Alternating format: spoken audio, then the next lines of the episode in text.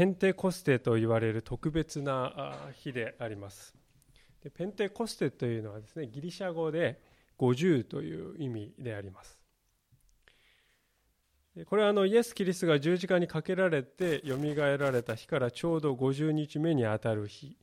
でありますので今日はですねペンテコステと言われるわけですよね。まあ、イースターから数えて7週後のですね礼拝がペンテコステになるわけであります。でこのペンテコステの日は別名ですね教会の誕生日とも言われております。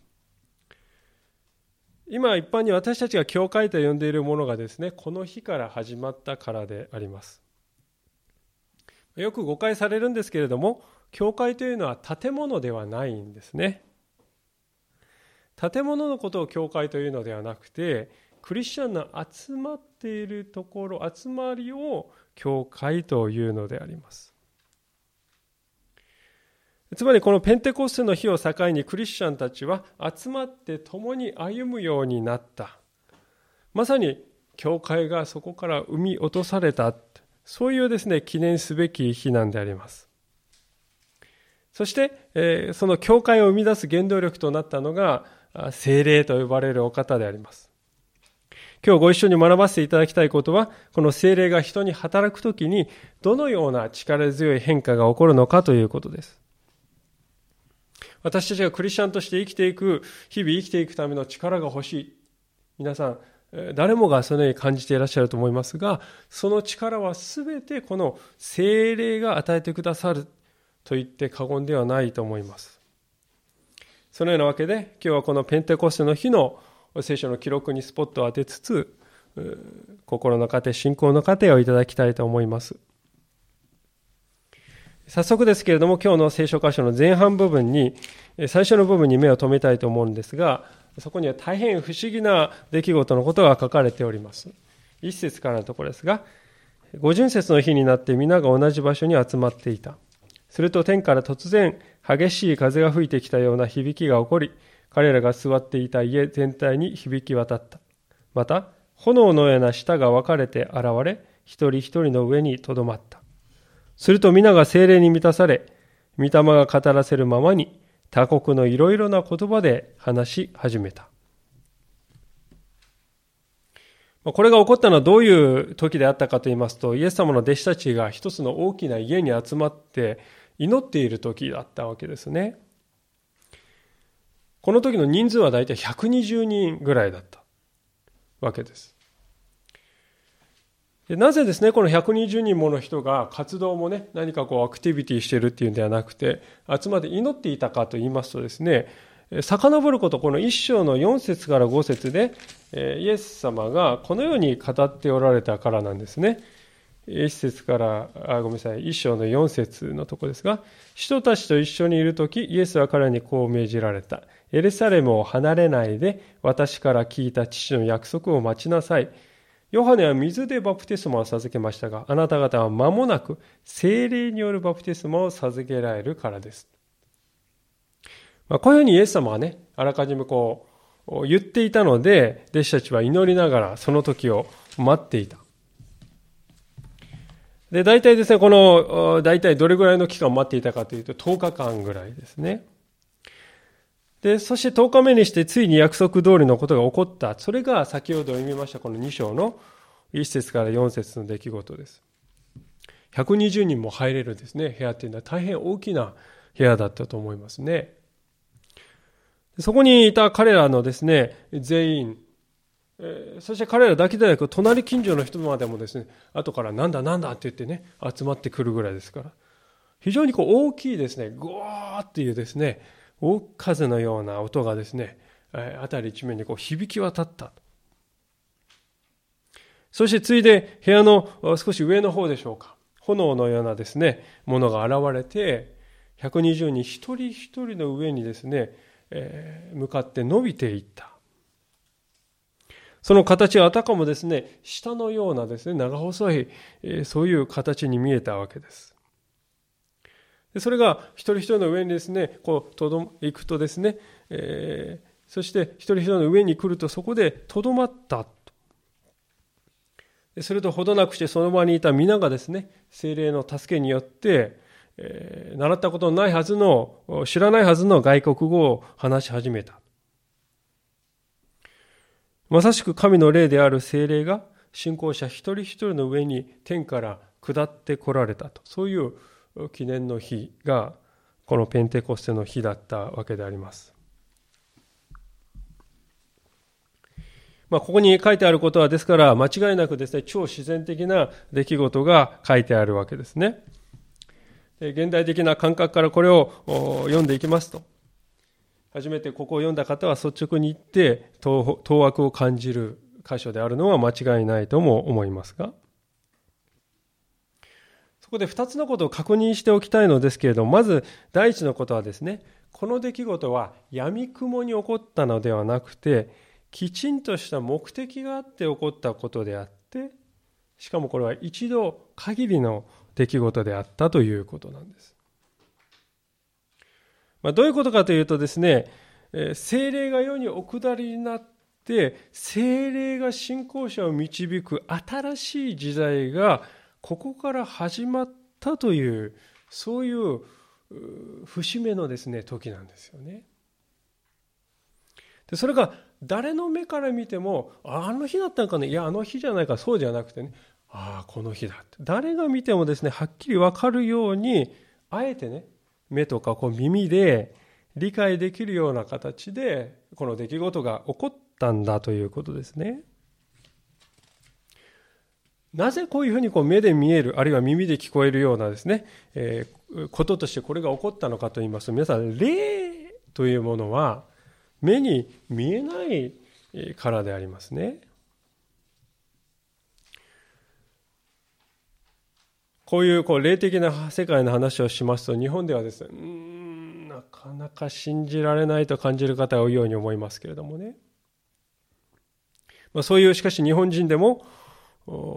質問をするわけですよね。亡くなったら人はどうなると思いますか、まあ、そう尋ねますとですね、いや、全く無になるんですよと答える人は日本ではね、まずいないと思うんですね。むしろ多くの日本人の方はですね、天国に行くんじゃないですか？そう答える人が圧倒的だと思うんですね。しかし、こういうふうに考えているということはあ、そこには矛盾があるのではないかと思います。なぜかというと、肉体のこの死の後に天国があると信じているね。ということはどういうことかというと、肉体を離れた命があるとね、信じているということですよね。肉体を離れた命があると思うならそれは霊以外にありえないわけですよね。ですから人間は霊を持っているとね日本人のほとんどの人は考えているということです。であるのならばねこの聖書がにおいて神の霊がお下りになったと書いてあること聖書がそういうふうに言ったとしてもそれがですね、えおかしいとは思わないはずだと思うんですよね。問題があるとはならないのではないかと思うわけです。私たち人間はですね、それまでこう経験したことのないものを新しく認識するということはとても難しい生き物だと思うんです。例えば、今から100年、百数十年前にですね、電気が初めて通りました。いや、この線の中に電気が流れていてな。そのエネルギーが流れているんだとこう聞かされた人はですねいやーそれはとても信じがたいことだって言って、えー、思ったと思うんですよね。でもしかしその電線にですね、えー、電球をソケットをつけて実際にその真昼のように電球が光り輝いた瞬間にああ本当だったんだなと分かったわけですよね見て分かったわけですですからここで弟子たちもですね、神の霊が自分たちの上にお下りになったということをね、話だけで理解するというのは難しかったと思うんです。ですから、神様は目や耳でですね、それが分かる形で証拠を与えてくださった。それがペンテコステという出来事の意味だったわけであります。まあ、そういうですね、この出来事の位置づけがあるわけですけれども、ここでですね、えー、それはそれとして、どうしてこの激しい風と、そして炎と外国語というこの3つがね起こったのかということなんですよね。これは何か意味があるんだろうかと思うわけでありますけれども実はそこには非常に大きな意味があるということですね。まず最初にこの激しい風のような音が吹いてきたとこう書いてあるんですけれども、この実は聖書の中で風というものはですね、神様の力を象徴するものとして、えー、言われているわけであります。まあ、例えばあの創世記の初めのところに、えー、人間が作られた時のことが書いてあるわけですけれども、神様は土地の塵から人を創造されたと書いてありますね。で、その時にですね、神様はですね、塵に過ぎなかった人間にこの息をふっとこう吹き込んだと書いてあります。それで人は生き物になったとこう書いたんですよね。まあ、これは非常に象徴的だと思うんですけども、人間がですね、本当にこの亡くなるというのはどういう時かというと、呼吸が止まった時ですよね。それはもう何千年も前から今に至るまで変わらないんですよね。ですから息がですね、止まる。息というのが命になんです。ですから聖書が神様はこの人に息を吹き込んでね、人が生きるようになったというのはとても象徴的な意味深なことだと思うんですよね。神の息というものは命をもたらす実際の力として聖書に書いてある、聖書で書かれているわけです。それとちょうど同じように、風というものはですね、しばしば神様はそこに働かれたということを表すものとして使われています。ですから、ペンテコストの日にですね、この激しい風が吹いていくような音が起こった。聖書をですね、知っている弟子たちは、ああ、神様が来られたんだなと分かったと思うんですよね。では2番目のこの要素であるこの炎のような舌はどうでしょうかこのこれはですね、火というものがもたらすイメージを使って何かを象徴的に表して、やはり表しているんですけども、それは何かというとね、皆さんはですね、火というものをどんな時に使うかっていうことをですね、思い出してほしいんですね。おそらくですね、それは何かを燃やしてなくすためだと思うんですよね。あるいは、物を温めるために火を使うと思うんです。どちらかだと思いますね。ペンテコステに現れた火というもののこのイメージもまさにそのようにですね、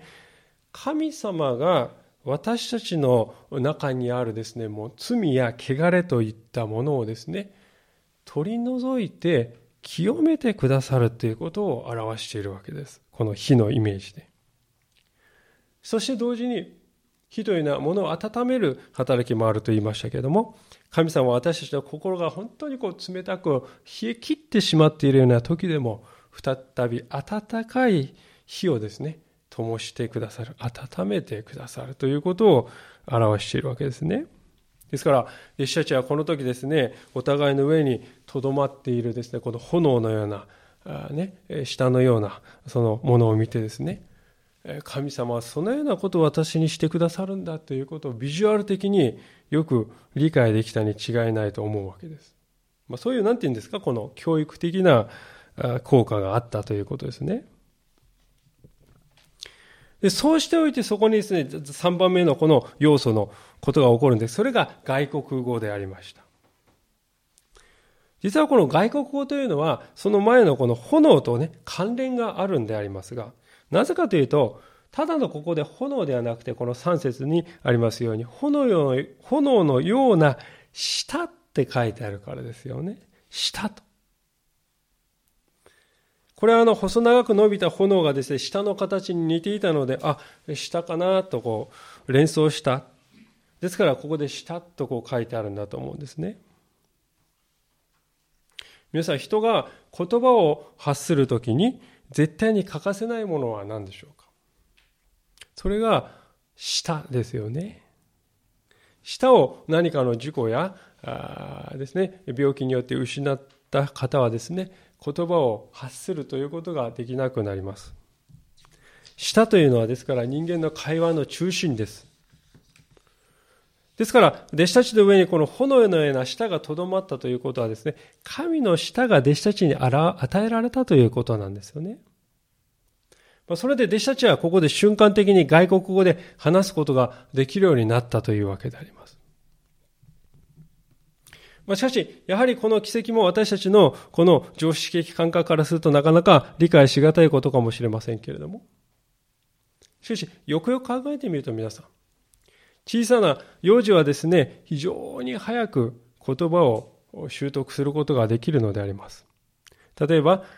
まあ、うちの一番下の子供のぐらいの子供をですね、アメリカに連れて行って幼稚園にですね、アメリカの幼稚園に入れますと、1ヶ月もしないうちに普通にこう会話できるようになると思いますね。人間にはそのようなですね、年派のいかない子供ですら、そのような素晴らしい能力が与えられています。ですから、まして神様が人に働いたら、その期間を短くする、時間を短くするということはできないはずがないと思うんですね。私たち日本人ってなかなかこの英語がうまくならないとコンプレックスを持ってますが、まあ、素晴らしいネイティブの家庭教師が来てくださってね、数日間、この、みっちりと練習しますと、まあ、簡単な会話ぐらいはできるようになると思うんですね。ですから、ここで精霊がですね、弟子たち一人一人の心の家庭教師として、その心をリードして、このように話すんだと、模範を示しながら話させてくださった。もうそういうことが起こるということはあり得ることだと言ってよいと思うんですよね。まあ、実際ですね、この弟子たちが外国語を話したという出来事は、実はとても素晴らしい時代が訪れたという、その到来を告げるものだったわけであります。そこで、これからの時間はですね、その新しい時代が来たということの意義について少し考えてみたいと思うんですけれども、何よりも大切なことはですね、このペンテコステの出来事によって、神様のお力は、どんな壁でも越えて働くことができると証明されたということなんであります。神様のお力は人間のどんな壁をも越えて働くことができるんだということがね、この出来事によって示されたんです。私たちの人間関係にはいろいろなこの壁があるのではないでしょうか。人間関係、これ壁を作ること。まあ、そう言っても過言ではないほど壁というものがありますよね。中でも皆さん一番大きい壁っていうのは何でしょうかそれは言葉の壁ではないでしょうか人と人とがすれ違うというのはですね、ほとんどの場合ですね、言葉のすれ違いから始まるんですよね。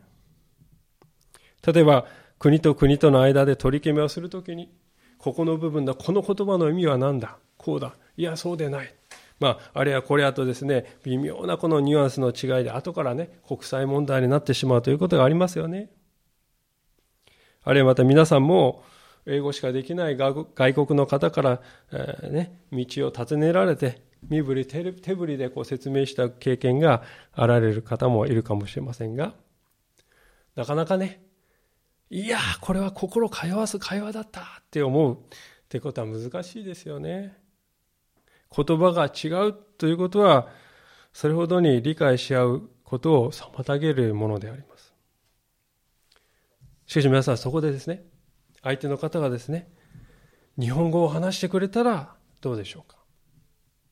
おーっとですね、目を輝かせて夢中で話し始めるんじゃないでしょうか。まあ私事になるんですけれども、今から12年ぐらい前に、えー、結婚したてのですね、時に私たち夫婦はこの新婚旅行でイタリアに行かせていただきました。まあ、イタリアといっても貧乏旅行でありますので、えー、あのローマの郊外のですね、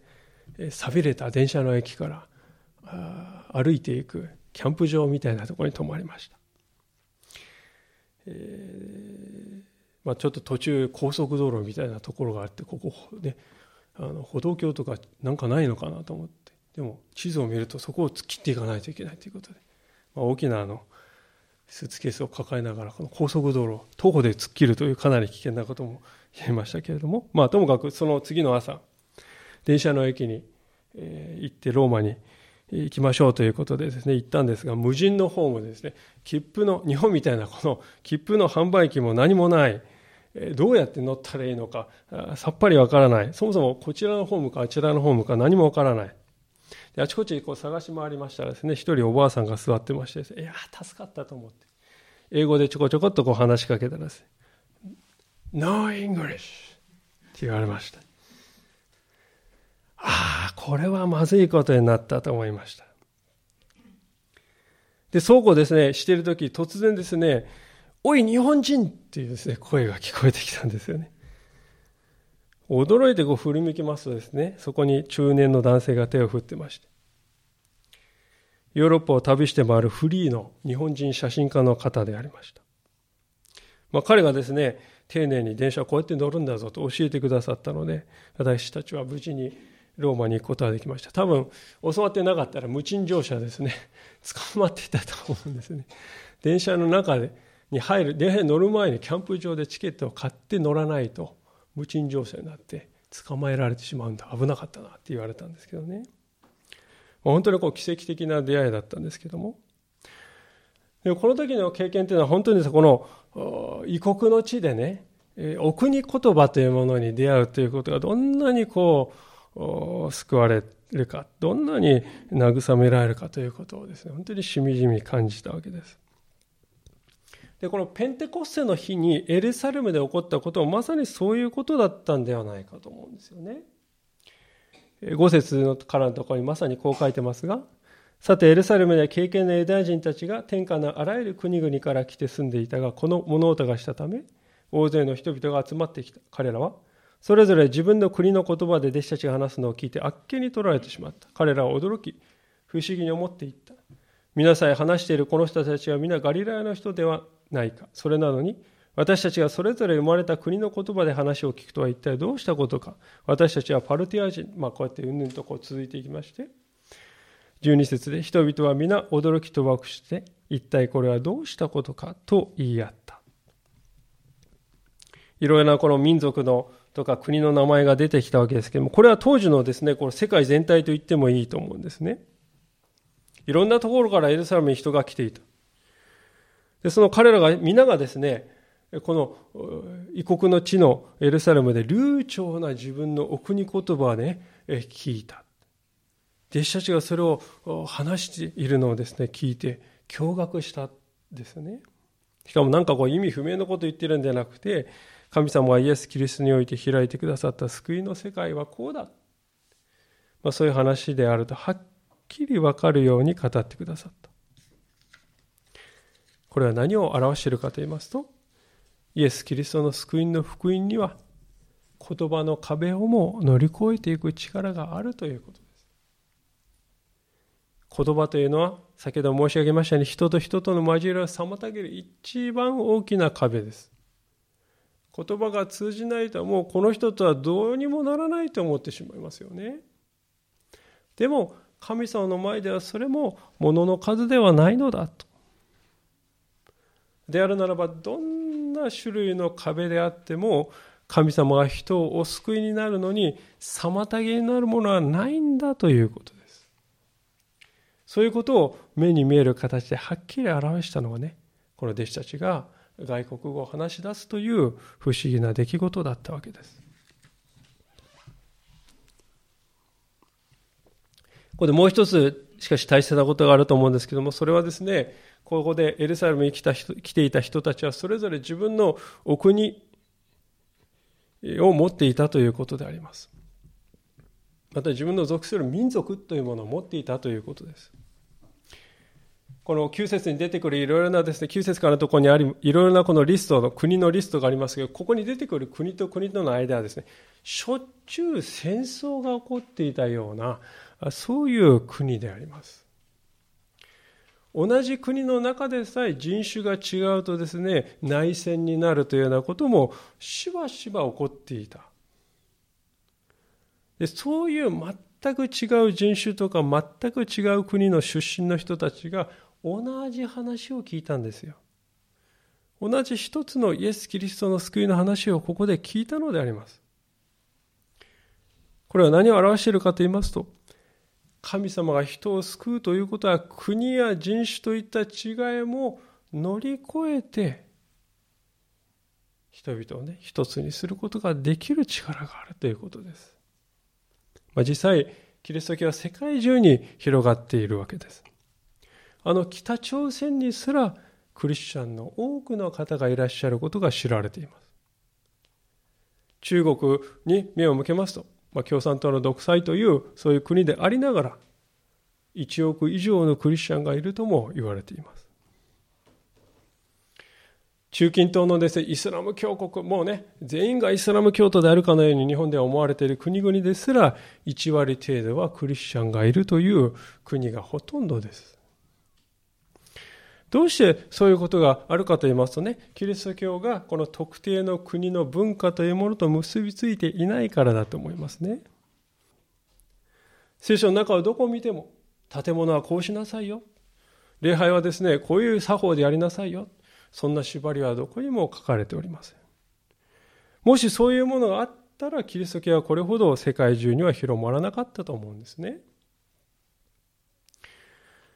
キリスト教はまさに特定の国の人種や文化というものと結びついていない理由が今日この箇所にあるわけであります。エジプト人であろうと。メソポタミア、まあ、今のイランやイラクあの辺り。あるいはまた地中海を支配したローマ人。その区別にかかわらず彼らは皆同じメッセージを受け取ることができた理解できた人間というものは国と国との間に線を引きますね。線を引きたがりますね。あの国と私たちは違うんだ。とすぐに線を引いてしまう。あるいはあの民族と我が民族とは違うのだ。とすぐに線を引いています。しかし精霊はそれを超えて人々を一つにしていく力を持っているということがここで表されたわけですね。残念なことにこの日本ではよくですねこう言われるわけです。いや日本には日本の神様はいるでしょう。キリスト教はね欧米の神ではありませんか、まあ、そういうふうな言い方をよくよく、ね、メディアでも耳にするのでありますけれどもでもそのようにして何々の神誰々の国の神というようなことを言ってしまいますと、神というものを特定の民族とか文化に縛り付けてしまいますよね。そして人と人との間に線を引いてしまうわけです。そのことにどれだけの方が気づいているでしょうか。そもそも私たちが神様を信じるのは本当に人を救う力のあるお方だから神様を信じようとする。そういう力のある神様が人間が引いた国境線に縛られてしまう。それは矛盾だと思うのですね。神様は霊である。それなのにどうして人間の国とか民族といったものに影響されることがあるでしょうかそうではないはずですよね。神様が本当に神であるのならば、その神様はむしろ人が作り出した隔ての壁とか差別の線というものをね取り除いてくださるそして人が本当にその壁や線から受けている傷を癒してくださる。そして人々はまた一つにしていくそういう力を持っているお方それが本当の神様ではないでしょうか。まあこの間の葬儀の中でもお明かしさせていただいたことでありますけれども私は大学生の時に、えー、ペンあの韓国の教会を訪問いたしました、まあ、20年ほど前ですけどもその時は韓国は非常にこう経済危機の真っ只中ですね。本当に大変な時代でした。え彼ら本当に大変な時代でありながらですね、え私たち日本から来たクリスチャン、まあ、ご承知のいろいろね日本と韓国の間にはこのもやもやしたものがあるわけですけれども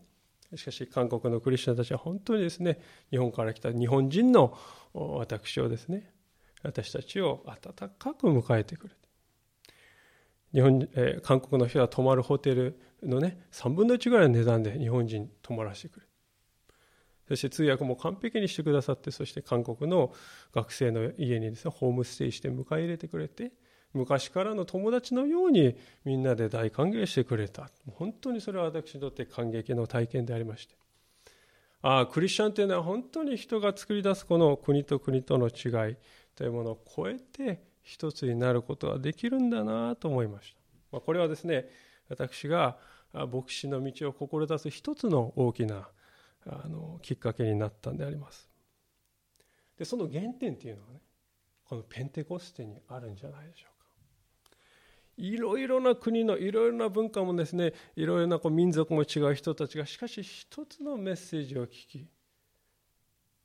そして一つの一人の神によって結び合わされていく。そういう世界がね、ここに描かれているわけです。まさにイエス・キリストが本当に人をですね、人と人との間の壁を乗り越えて人を救うことができるということを、このペンテコストの出来事は証明しているように思えてならないわけであります。そういうわけで、精霊はこのように人を変える力を持っておられるわけでありますけれども、実際にその力が働いた人がどういうふうに変えられていくのか。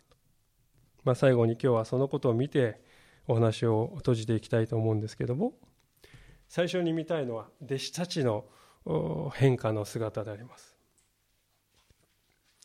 ペンテコステにおいて聖霊を受けた弟子たちはですね、外国語を話し出す、まあ、その話は先ほどしましたけれども、それ以外にも目に見える変化がいくつも起こりましたね。この書の2章の14節のところに目を向けていただきたいんですが、ペテロは11人と共に立って声を張り上げ人々に語りかけた。ユダヤの皆さん、並びにエルサレムに住むすべての皆さん、あなた方にこのことを知っていただきたい。私の言葉に耳を傾けていただきたい。今朝の9時ですから、この人たちはあなた方が思っているように酔っているのではありません。これは預言者ヨエルによって語られたことです。まあ、このペテロという人は弟子のリーダー的な役割だった人ですけど、その人は立ち上がってですね、声をこう、はーって張り上げて、人々にね、聞こえるように起こったことを説明しているわけです。それが今この場面ですね。で、その具体的な内容についてはもちろん時間が足りませんので詳しくは見られませんけど、短くまとめますとね、今日起こった出来事っていうのは旧約聖書にあらかじめ予言されていたことでしたよ。それどころか先頃エルサレムの人々がイエスというお方を十字架につけてしまいましたが、それも予言の成就だったんです。そしてそのイエスという方は50日前に復活しましたが、それも予言の通りでした。それが何を表しているかというと、イエスというお方は神なんですと。エルサレムの人たちはですね、ずっと救い主というお方を待ち望んで生きてきた。しかし、あろうことがその待ち、自分が待ち望んでいたはずの救い主をそうとは知らずに、自ら手にかけて殺してしまったんですよ。それがあなた方なんですよと。そういう話をですね、この17節から、まあ、36節のところで、えー、ペテロはですね、語ったわけでありますね。でこういうふうにこう言われたエルサレムの人たちはどういう反応をしたかっていうのが37節のところですが、人々はこれを聞いて心を刺され、ペテロと他の人たちに、兄弟たち、私たちはどうしたらよいでしょうかと言った。そこでペテロは彼に言った。それぞれ罪を許していただくために悔い改めて、イエス・キリストの名によってバプテスマを受けなさい。そうすれば賜物として聖霊を受けます。この約束はあなた方に、あなた方の子供たちに、そして遠くにいるすべての人々に、すなわち私たちの神である主が召される人なら誰にでも与えられているのです。ペテロは他にも多くの言葉を持って証しをし、この曲がった時代から救われなさいと言って彼らに勧めた。彼らの言葉を受け入れた人々はバプテスマを受けた。その日3000人ほどが仲間に加えられた。まあ、こういうことが起こるんですね。ペテロのこの説教を聞いた人々、エルサレムの人たちは心を刺された、突き刺されたって書いてます。両親の咎めを感じたっていうことです。こう刺されるようなですね、本当に両親の痛みを感じた。自分がした罪のですね、大きさというものに気づかされて、私はこのままではいけないな、このままの生き方じゃいけないって思ったんです。それで、どうしたらいいですか？ってペテロに尋ねてますね。これは、変わりたい。変わろうっていう心がこの人たちの心の中に芽生えているということを表してます彼らは本当に自分の前自分の罪を神様の前に悔い改めて新しい歩みをする準備ができた。その結果この日一日で3000人もの人々がイエス・キリストを信じてバプテスマつまり洗礼を受けたと書いてあります。これが教会の誕生日の出来事でした。ああこんな素晴らしいことをですね、えー、出来事の立役者となったペテロはさぞや有能な人だったんではなかろうかと、ね、考えますよね。私たちの社会でも本当にそう大企業ですね、えー、を引っ張るリーダー的な人は素晴らしい有能な人が多いです。じゃあペテロもそういう人たちだったのか？いや控えめに言ってもそうではなかったと思いますね。なんといっても彼は漁師であります。漁師というのはですね本当にこう実地で学んでいくということですから座ってですね専門の大学学校で何年も学んだというわけでは全然ないわけですよね。まあ、おまけにこのペテロは弟子として選ばれたにもかかわらず死であるイエス様が十字架につけられそうになるそう分かると裏切って逃げ出して後からあなたも仲間じゃないか？って言われた時にそんな男は聞いたこともないと白を切ったというのがこのペテロという人であります。わずか40日50日前は彼はそういう人だったのであります。彼は臆病でした。彼は小心者でした。人の目を恐れて縮こまってしまう。それがペテロの本当の姿でした。ところがその彼がこのペンテコストの日に人々の前に立って大胆に声を張り上げて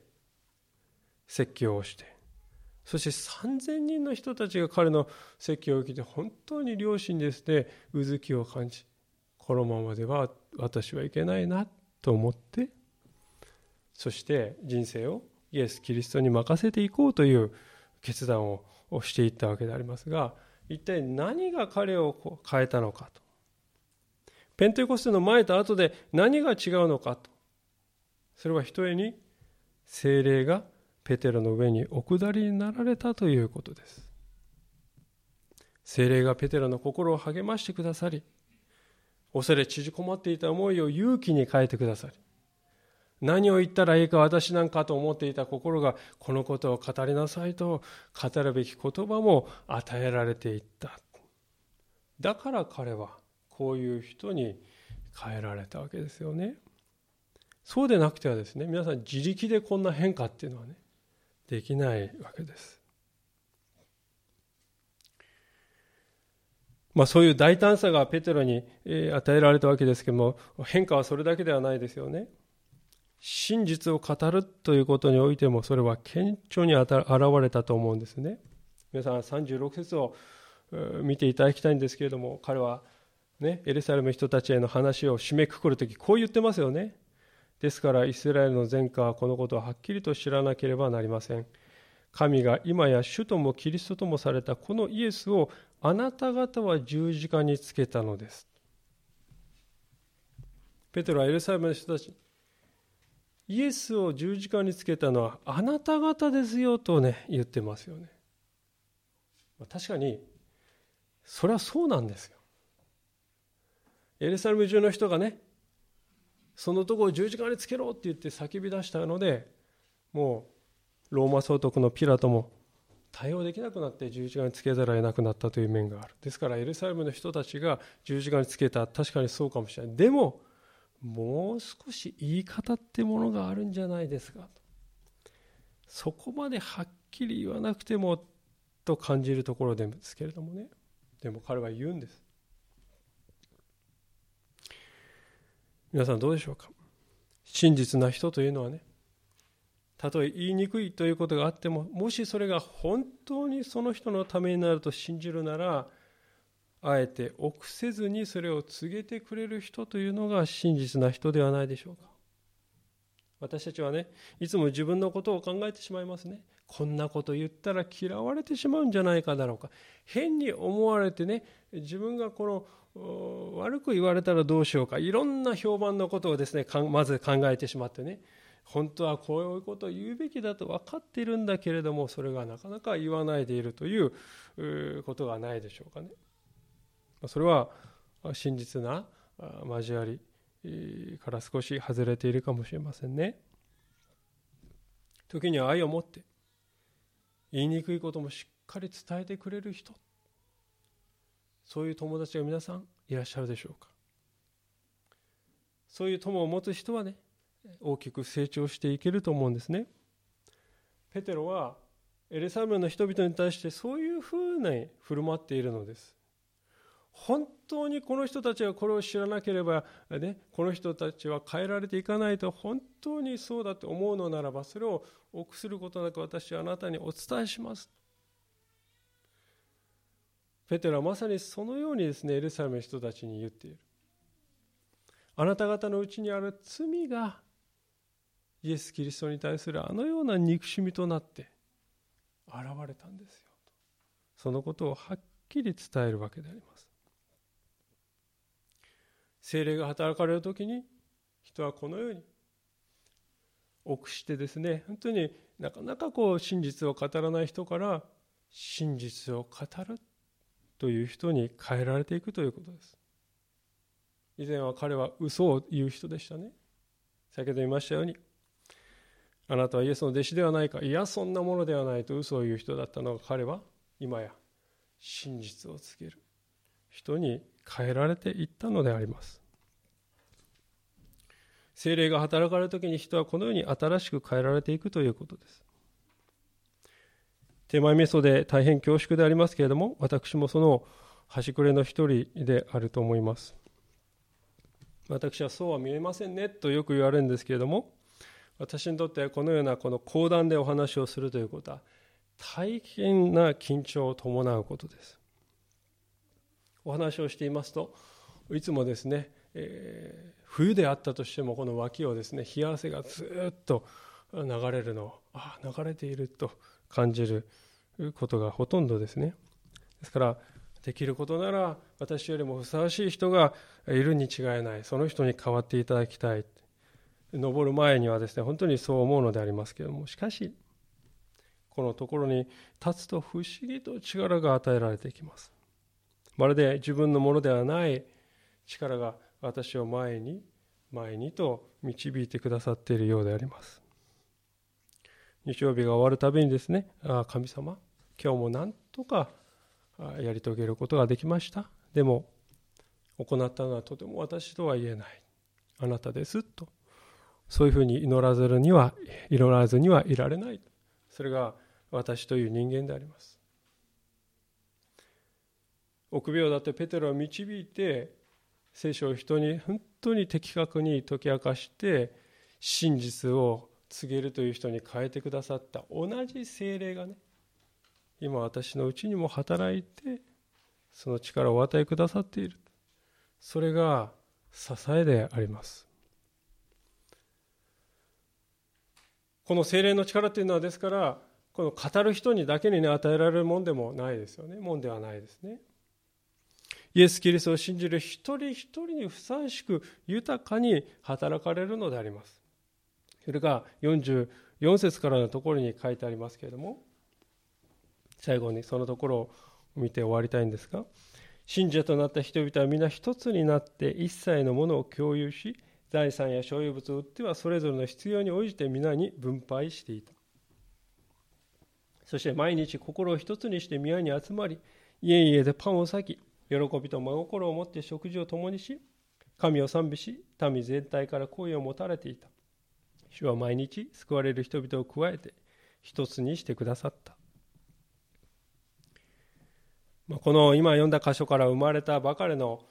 教会にですね貧しい人を思いやって自分のものを与えるそういうこの愛の交わりがあったことがしかも豊かにあったということが分かりますね。そんな彼の特徴というのは46節ありますように喜びと真心を持って生きていたということです。いつの時代にも喜びというものはクリスチャンの大きな特徴です。時代が悪い時があります。世の中の人々の心が憂鬱な思いに支配されている時もあります。思いがけないような試練がのしかかっていた時もありのしかかってくる時もあります。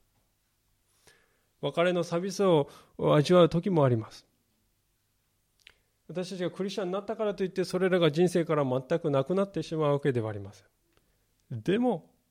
クリスチャンの心の中からは喜びが枯れ果ててしまうということは決してないんだということですね。なぜなら精霊がその人の心の中にいてくださるからです。ペンテコステのこの日に精霊は弟子たちの一人一人のところに来てその上にとどまったと書いてありました。これはどういうことかというと神様が永遠にその人と共にいてくださってその人の心の中に住んでくださっているということを表しています。ですから私たちは寂しさを乗り越えていくことができるということですね。マザー・テレサという人はですね本当に、えー、こういう有名な言葉を残しているわけですね。人がどういう時に絶望しますかと。悲しい時や苦しい時に絶望するか。実はそうではなくて人は自分が誰からも必要とされておらず愛されていないと感じた時に絶望するのだという言葉をマザー・テレサは残しました。自分が誰からも思われていない必要とされていないと思うと人は絶望していく。確かにそうではないでしょうか。だからこそ知っていただきたいのです。神様はあなたを愛してあなたといつも共にいてくださるたとえ人が全ての人が私たちをにそっぽを向いたとしても聖霊なる神様は私たちは心の中から離れない。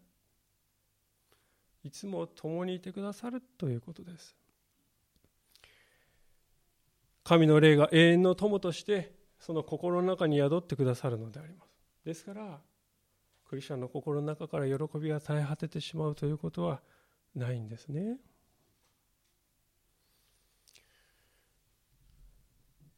あの人はどうしていつもあんなに明るくいられるんだろうかと思われるような人がクリスチャンの中にはいますけれどもそれはまさにこの精霊が力を与えているからだということですね。でそういう人でありますので周りの人々から好意を持たれていたとこの47節にも書いてあります。皆さん好意というのはですね獲得しようとするとかえって手から逃げていくものだと思うんですよね。私たちはみんな人から愛されたいと思っていると思います。人から嫌われたいなと思っている人誰もいないですよね。人から愛されたいと思ってるんです。だから人から愛されたい、愛されたい、じゃあそのために愛したらいいか、こうしたらいいか、これを変えたらいいか、こうしなきゃっていうことをいろいろ考えて、あれやこれやってやっていくんだけれども、気がつくと相手がもっと離れていってしまうという経験を私たちはするわけでありますね。人から愛されたいということをですね、求めていくと、本当にそういうことが起こってしまいます。そうではない。たとえ人が何と言おうとも神様は私を愛してくださっているんだ。命を懸けて私を救ってくださって、私に耐えることのない希望を与えてくださるんだと。それをまず受け止めていく。まずそれを受け止めていくとね、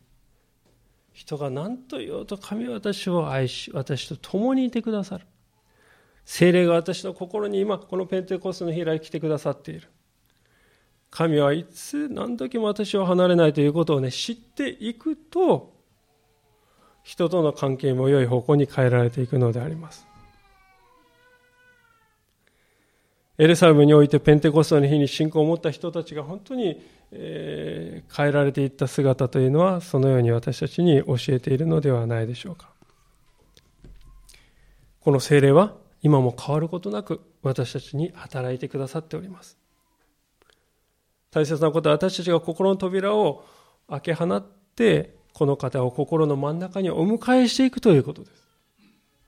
そしてこの方に心を導いていただき、この方と共に自分を歩んでいくのだというね、そういう人生に一歩踏み出していくということであります。私たちは真実にそうしていくのならば、ここに書かれているような人々に起こった変化が私たちのうちにも現実のものとして実現していくということです。一言お祈りしたいと思います。